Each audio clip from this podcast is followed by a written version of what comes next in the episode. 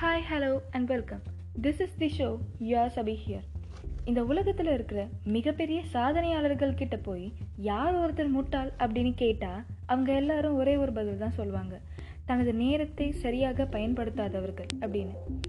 இதை பற்றி தான் நம்ம இந்த அஞ்சு நிமிஷத்தில் பார்க்க போகிறோம் ஸோ லெட்ஸ் பிகின் ஒரு ஊரில் ஒரு அப்பாவும் மகனும் இருந்தாங்க.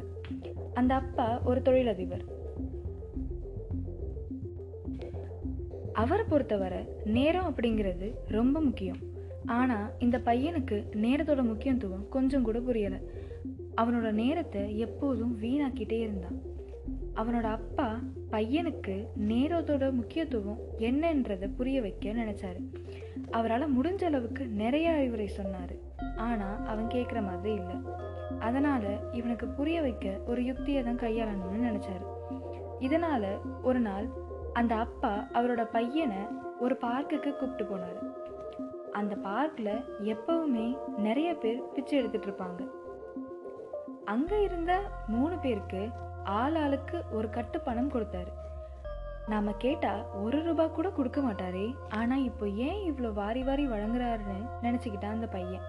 அந்த பையனை பார்த்ததும் அவனோட மைண்ட் வாய்ஸ் என்னன்னு அவருக்கு தெரிஞ்சிருச்சு. ஆனாலும் ஒன்றும் சொல்லாமல் வீட்டுக்கு கூப்பிட்டு போயிட்டாரு. ஒரு வருஷத்துக்கு அப்புறம் அந்த பையனை அதே பார்க்குக்கு கூப்பிட்டு போனார். அப்போது அங்கே அந்த மூணு பேரில் ஒரே ஒரு ஆள் மட்டும் இருந்தான். இந்த அப்பா போய் அவர்கிட்ட என்ன ஞாபகம் இருக்கா?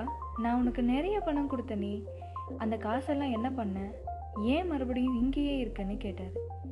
உண்மைதான் அந்த பணத்தை நீங்கள் கொடுத்தீங்க. அந்த பணத்தை வச்சு என்ன பண்ணுறதுன்னு தெரியாமல் ரெண்டு மாதத்துக்கு அதை வச்சு சாப்பிட்டு சந்தோஷமாக இருந்தேன். அந்த பணம் தீர்ந்ததும் நான் பிச்சை எடுக்க திரும்ப வந்துட்டேன்னு சொன்னார். அப்போது உன் கூட இருந்த ரெண்டு பேர் எங்கன்னு கேட்டப்போ ஒருத்தன் என்ன ஆனானே தெரியல இன்னொருத்தன் அதோ எதிர்த்தாப்புல ஒரு ஐஸ்கிரீம் கடை தெரியுதே அது அவனோட கடை தான்னு சொன்னார். அப்பாவும் பையனும் அந்த கடைக்குள்ளே போனதும் அந்த கடையோட உரிமையாளர் பார்த்து சந்தோஷப்பட்டார். அவன் உடனே ஓடி வந்து அப்பா கையை பிடிச்சி நன்றி சொன்னான். நான் உன்னோட சேர்த்து ரெண்டு பேருக்கு பணம் கொடுத்தேன்ல அதில் உயரமாக ஒருத்தன் இருந்தானே அவன் எங்கன்னு கேட்குறாரு.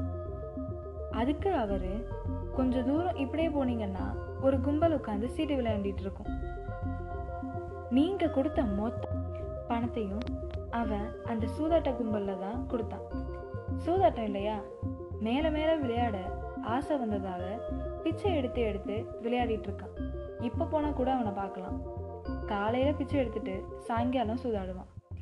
நீங்கள் ஏன் தான் அவனுக்கு அந்த பணத்தை கொடுத்தீங்களோன்னு இப்போ வரைக்கும் நான் நினச்சிக்கிட்டே தான் இருப்பேன். இப்போது அந்த அப்பா தன்னோட பையன் தோளில் கை போட்டு சொல்கிறாரு பாத்தியா நான் மூணு பேருக்கு ஒரே நாளில் ஒரே அளவு பணம் தான் கொடுத்தேன். அதில் ஒருத்தன் இன்னும் அதே நிலைமையில் இருக்கான். இன்னொருத்தன் சீட்டு விளையாண்டு தான் இருந்த நிலைமையை விட இன்னும் மோசமான நிலைமையில் இருக்கான். ஒரே ஒருத்தன் தான் அதை கரெக்டாக யூஸ் பண்ணி இன்னைக்கு பெரிய இடத்துல இருக்கான். அதுக்கு காரணம் நான் கொடுத்த பண பணத்தை அவன் வெறும் பணமாக பார்க்கல முதலீடாக பார்த்தான். அதனால தான் அவன் இந்த அளவுக்கு உயர்ந்திருக்கான். இந்த பணத்தை விடு. நமக்கு கொடுத்துருக்க நேரம்ன்றது பணத்தை விட பெருசு. நாம் நினச்சா நம்ம நேரத்தை மொத்தமாக வீணாக்கவும் முடியும். நேரத்தை வீணாக்கி ஆரோக்கியத்தை சேர்த்து கெடுத்துக்கவும் முடியும். அதே நேரத்தை முதலீடாக்கி ரெண்டு மடங்கு உயர்ந்து ஒரு நல்ல எதிர்காலத்தை அடையவும் முடியும். என்னோட மகனான நீ இதில் எந்த வகையில் இருக்க விரும்புகிறேன்னு கேட்டார். அன்னைக்கு அந்த அப்பா கேட்ட கேள்வியை இன்னைக்கு நான் உங்ககிட்ட கேட்குறேன் இந்த கேள்வி உங்களுக்கு மட்டும் இல்லை எனக்கும் தான்.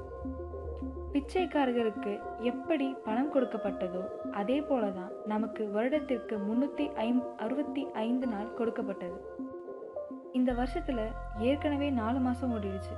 இனி வர நாட்களை நம்ம எப்படி பயன்படுத்த போகிறோம்